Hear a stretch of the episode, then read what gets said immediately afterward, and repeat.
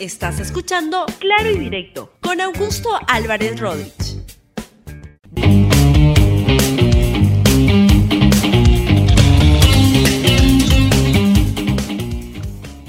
Bienvenidos a Claro y Directo, un programa de RTV. El día de hoy le quisiera dar buenos días, pero no creo que sea un buen día para la democracia peruana, pero especialmente para lo que está ocurriendo en el país, en una de las crisis más complicadas que el país recuerde, donde la gente está muriendo y donde los empleos están perdiendo y donde lo menos que se puede pretender es que haya un Congreso que deje sin equipo en el gobierno ministerial para atender la emergencia y haya decidido en esta madrugada no darle la confianza al gabinete cateriano. Es, en mi opinión, una decisión tremendamente mala que le hace mucho daño al país. Y quiero contarles qué fue lo que ocurrió, pero yo para poder hacer este programa, ayer me vi casi las 20 horas del debate que se produjo desde la exposición del premier Pedro Cateriano y luego todo el debate que, este, que pronunciaron a partir de las intervenciones de los congresistas que debo decir fueron la verdad penosas. Pero quiero que vean lo que ocurrió justamente a eso de las 5 y 30 de la mañana cuando intervino el premier ah, cateriano, ya creo sabiendo cómo venía la mano, porque los discursos habían sido tremendamente encendidos por parte de casi todas las vacadas contra la solicitud de confianza que él pidió. Vean lo que ocurrió esta madrugada a las 5 y 30 de la mañana. Respecto a mis posturas en materia económica, señor presidente, creo que son de dominio público. Yo no quiero que se repita en mi país la experiencia histórica acontecida que propició la hiperinflación, precisamente por el manejo dadivoso del dinero del Estado.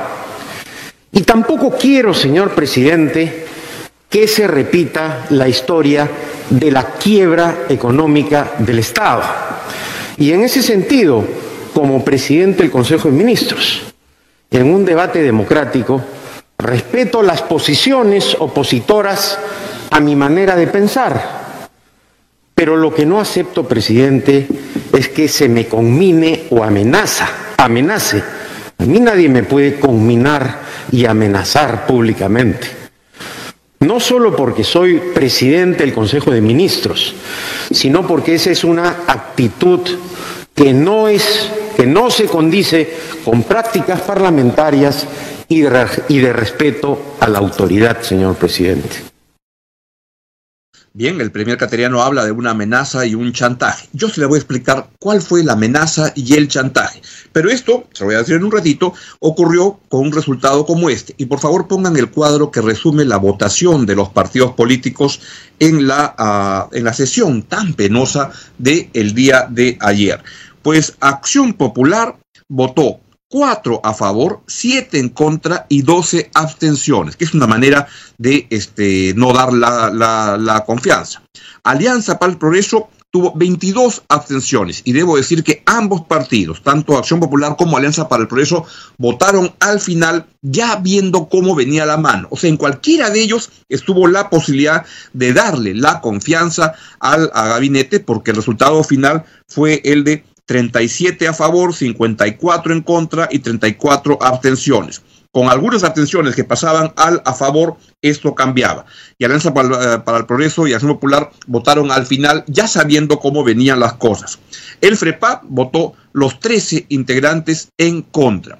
Fuerza Popular tuvo un voto de 12 a favor del gabinete cateriano y 2 en contra. Yo sospecho que se dio cuenta que salir en esta foto donde el Congreso ha hecho lo que ha hecho es una pésima perspectiva política para cualquiera de los partidos que el día de ayer votaron por no dar la confianza en plena pandemia. Y se dan cuenta que estar en esa foto te ensombrece totalmente la perspectiva política de esas agrupaciones que han acabado este, metidas en este embrollo donde ahora tienen que explicarle al país por qué han hecho lo que han hecho. Y yo voy a darles algunas claves que explican por qué lo hicieron.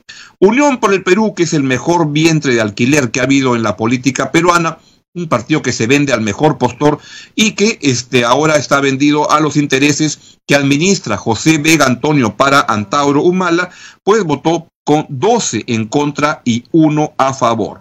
Podemos Perú sí fue los 11 votos en contra. Y Podemos Perú es el partido del señor José Luna Galvez, que tiene a esta bancada al servicio de sus intereses comerciales, económicos de su universidad.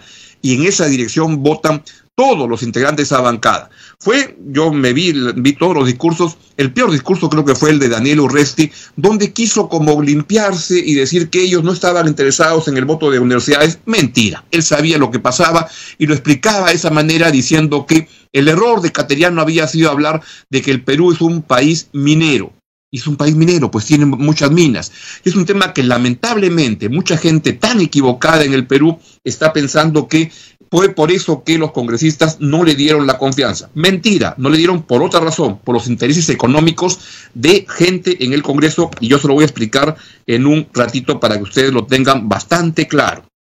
Luego estuvo este, Somos Perú, que votó 11 votos a favor, y luego estuvo, es un partido que consistentemente no deja de marcar algunas diferencias con el gobierno, pero se da cuenta de que en este momento cambiar bancada este, de gabinete es un desastre total. Luego estuvo el Partido Morado, donde los nueve integrantes votaron a favor. El Frente Amplio votaron siete en contra los siete que estaban ahí. El Frente Amplio es un partido de izquierda que anda con la agenda de cambiar las cosas, la constitución, etcétera. El día domingo yo quedé muy sorprendido cuando le preguntaron a Marco Arana, que es el jefe de este partido político, que tiene entre otros integrantes a Rocío Silva Santisteban, que debería poder votar con un poco más de sentido común y no con una ideología tan trasnochada. Y cuando le preguntaron qué hacer ante la pandemia, dijo que cambiar el modelo primario exportador. Y uno dice, ¿esta gente aspira a gobernar el Perú alguna vez? Dios mío, Dios nos libre de gente así. Y luego estuvieron no agrupados, entre ellas esta señora Arlet Contreras, en mi punto de vista es un falso valor de la política, también tuvo un discurso penoso para decir por qué no votara. Todos decían porque de las 45 páginas solo le ha dedicado dos páginas al tema que a mí me interesa y eso fue lo que sucedió. Eso es lo que ha sucedido en esta noche. Y entonces lo que quiero explicarles ahora, ya pueden sacar el, el cuadro, lo que quiero explicarles es ¿A qué alude cuando al comienzo de este programa ustedes vieron que había una decisión, una sensación, y el presidente del Consejo de dijo de chantaje y de amenaza? Se lo voy a contar. El miércoles 29 de julio, justo al día siguiente del mensaje presidencial, el señor Manuel Merino de Lama, presidente del Congreso, se comunicó con el premier Pedro Cateriano para decirle que si no sacaban al ministro de Educación, no había confianza e iban a ser censurados que fue lo que acabó este, sucediendo. ¿Por qué le interesa tanto el ministerio, el ministro de Educación a algunos sectores del Congreso? Principalmente porque él estuvo sacando adelante gran parte, una parte importante de la reforma universitaria y este, esto implicó que algunas universidades fueron licenciadas con mucho esfuerzo de sacar adelante con muchas inversiones para ponerse a la altura del desafío y otras no entre las que no estaba esta universidad de fachada, que era Telesub. ¿Se acuerdan esa universidad que revelaron que solo tenía fachada, pero no había nada detrás? Telesub, del señor José Luna Galvez. Personaje bastante comprometido con intereses muy ocultos en el país y que está siendo investigado. Ese es el partido que mueve las cosas y la cartera de educación es una cartera que la han venido pidiendo de hace mucho tiempo, con Jaime Saavedra cuando el Prismo mandaba en el Congreso, luego con Marilú Martes cuando el Prismo mandaba en el Congreso, y ahora con este con el, en el caso de Martín Benavides, ahora que manda en el Congreso esta gente de Luna Galvez, Urresti y toda esa bancada. Y eso fue lo que sucedió. Y el chantaje se cumplió y por eso durante muchos momentos, muchos momentos de la, la, discusión ayer, lo que le pedía algunos congresistas era, denos un gesto. ¿Cuál era un gesto? Era el gasto. Lo que querían era que se le dé la licenciamiento a los negocios de José Luna Galvez, que son administrados por su hijo, José Luna, en el Congreso de la República, en algo que funge de bancada, pero en verdad es una una pata de cabra al servicio de una organización interesada le llamaría criminal, sí podría hacerlo, porque persiguen intereses subalternos y es un delito, usar la función pública para eso. Y eso es lo que ha este, ocurrido. Y al final se produjo esta votación. ¿Por qué? Porque no satisfacieron los intereses que estaban pidiendo para poder, este, para que salga adelante los negocios de José Luna Gálvez. El primer Pedro Cateriano pudo haber cedido a este chantaje, pero me parece muy bien que les haya dicho que no, que no se puede ceder a intereses fundamentales de hacer bien las cosas y salir de esta cuchipanda política que enloda tanto al Congreso de la República, al anterior, al actual, casi todos son la misma vaina, la misma cuchipanda metida en negocios indebidos que no se deben aceptar en el país y por eso me parece que el gesto de Cateriano está muy bien puesto de decirles esto no puede pasar en el Perú. ¿Qué viene ahora? Pues viene en que justamente cuando estamos en un momento muy complicado de la pandemia, lo que viene ahora es cómo se rearma un equipo ministerial.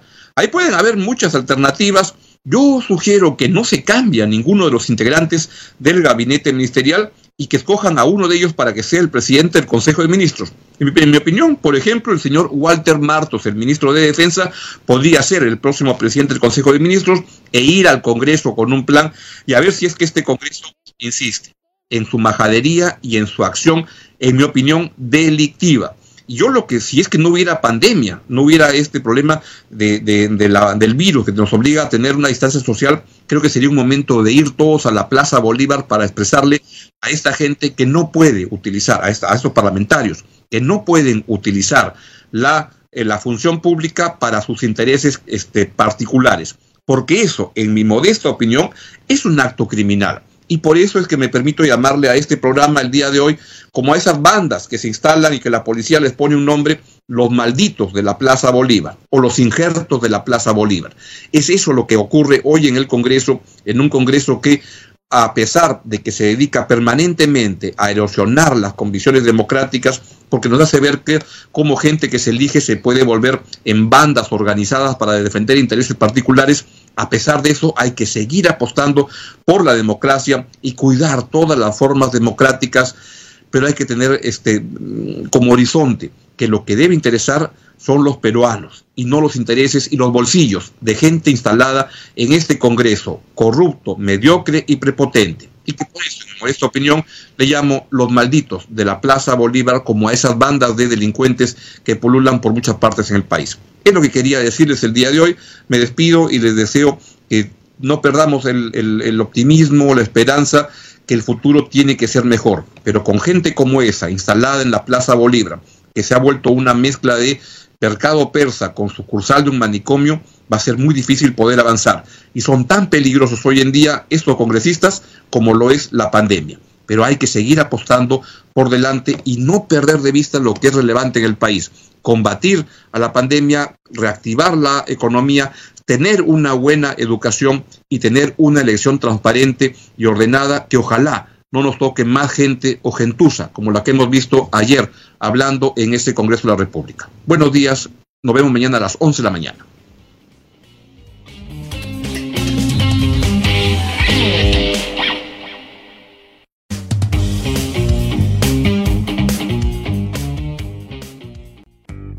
Gracias por escuchar Claro y Directo con Augusto Álvarez Rodríguez. Suscríbete para que disfrutes más contenidos.